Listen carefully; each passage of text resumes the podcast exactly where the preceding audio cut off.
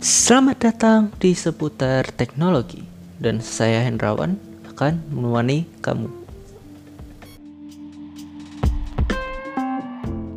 Dalam dunia nyata maupun di dalam dunia maya pasti ada yang namanya percobaan. Mulai dari gosipan tetangga hingga kritikan pedas para netizen. Begitu juga di dalam proses pengembangan software aplikasi. Seharusnya seorang software developer melakukan percobaan terhadap fitur yang sudah mereka buat.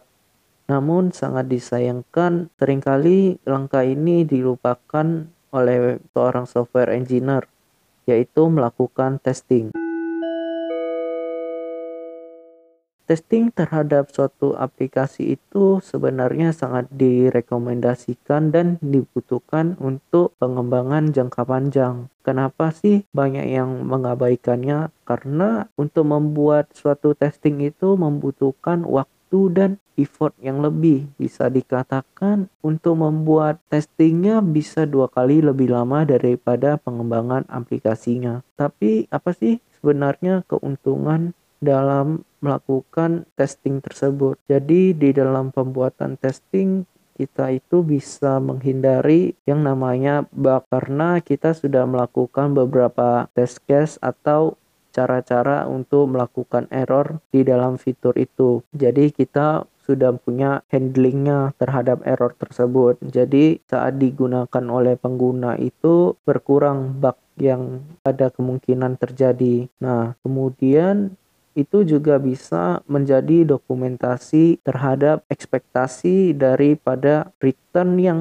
ada di dalam fitur kita. Misalkan saat kita melakukan klik pada tombol submit, maka ekspektasinya itu ya kita melakukan mungkin submit form atau gampangnya um, melakukan registrasi. Nah, contoh-contoh testing yang ada di dalam software itu apa aja sih? Sebenarnya ada banyak. Jadi di dalam testing itu ada yang namanya unit testing, end-to-end testing, stress testing, integration testing. Nah, apa sih yang membedakan testing-testing ini?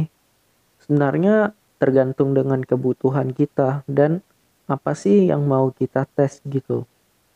Nah, itulah beberapa um, testing yang sering digunakan dan kita itu akan lebih fokus kepada unit testing dan end-to-end testing ya karena itu sih yang gampang sebenarnya untuk dibuat dan umum dibuat oleh orang. Jadi balik lagi ke testing tersebut. Jadi testing itu ya untuk menghindari bug habis itu juga bisa um, mungkin ada yang ketinggalan bisa ditambahkan lagi gitu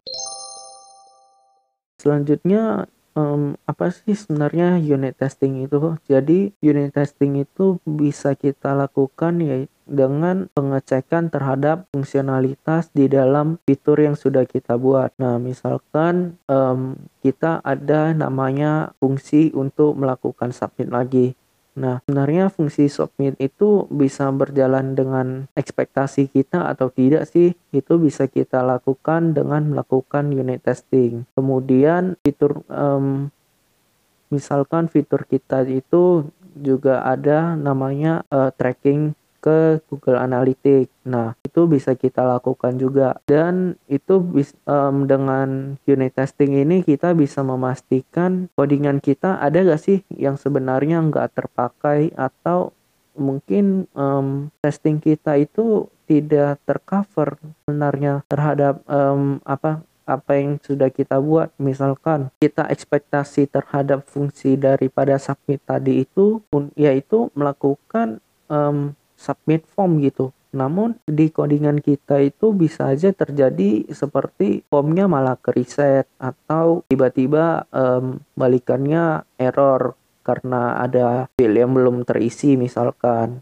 Nah, itu bisa ketahuan bug-bug seperti itu di dalam unit testing tadi itu. Dan untuk yang berikutnya yaitu uh, end-to-end testing.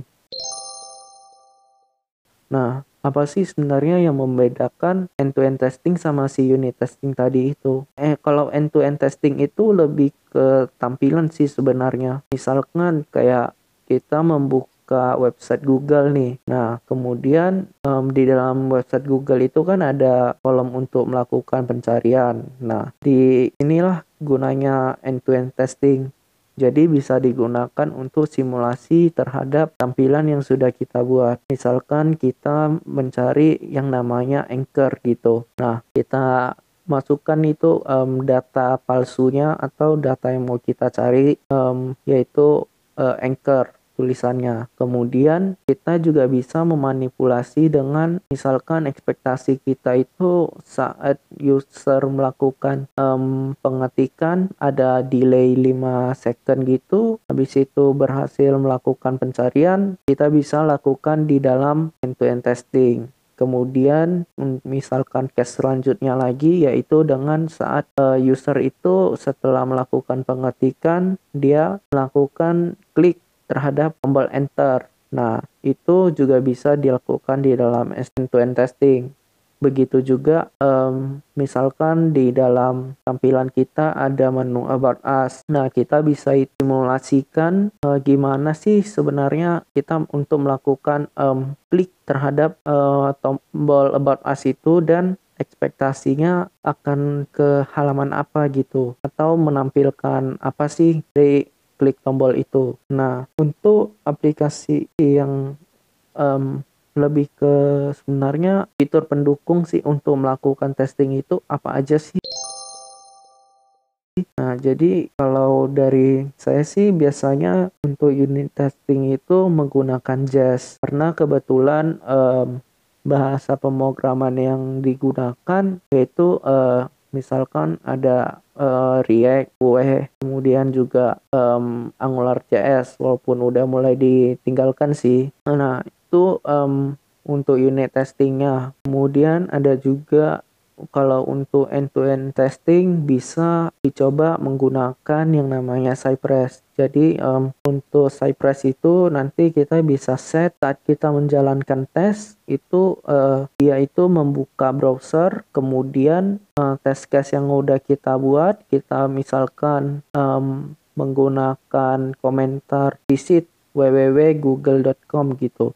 Nah, itu um, di browser kita akan secara otomatis itu di redirect ke halaman Google-nya. Kemudian bisa simulasi juga kayak pengetikan-pengetikan atau klik yang tadi dibahas. Tapi itu um, sebenarnya bukan virus ya, itu testing yang digunakan oleh orang software developer gitu. Untuk uh, mendokumentasikan ekspektasi daripada fungsionalitas kita itu apa. Nah, kemudian kesimpulan yang bisa saya simpulkan dari episode ini ya sebenarnya unit testing itu sangat dibutuhkan dan eh, kenapa dibutuhkannya ya habis itu bisa menghindari bug-bug yang ada kemungkinan terjadi atau error yang ada kemungkinan terjadi. Habis itu juga bisa memastikan fitur yang sudah kita buat itu bisa berjalan dengan lancar. Itu uh, kekurangannya yaitu uh, membutuhkan waktu yang lebih sih, terutama di dalam suatu startup.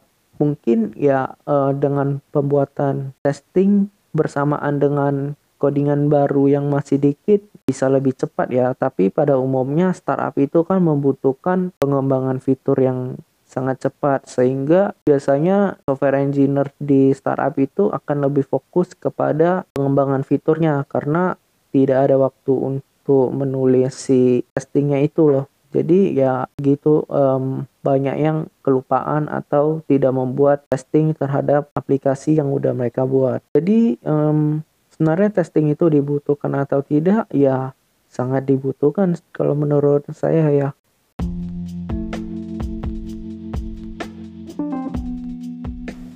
Sekian podcast kali ini, saya Hendrawan dari seputar teknologi mengucapkan terima kasih.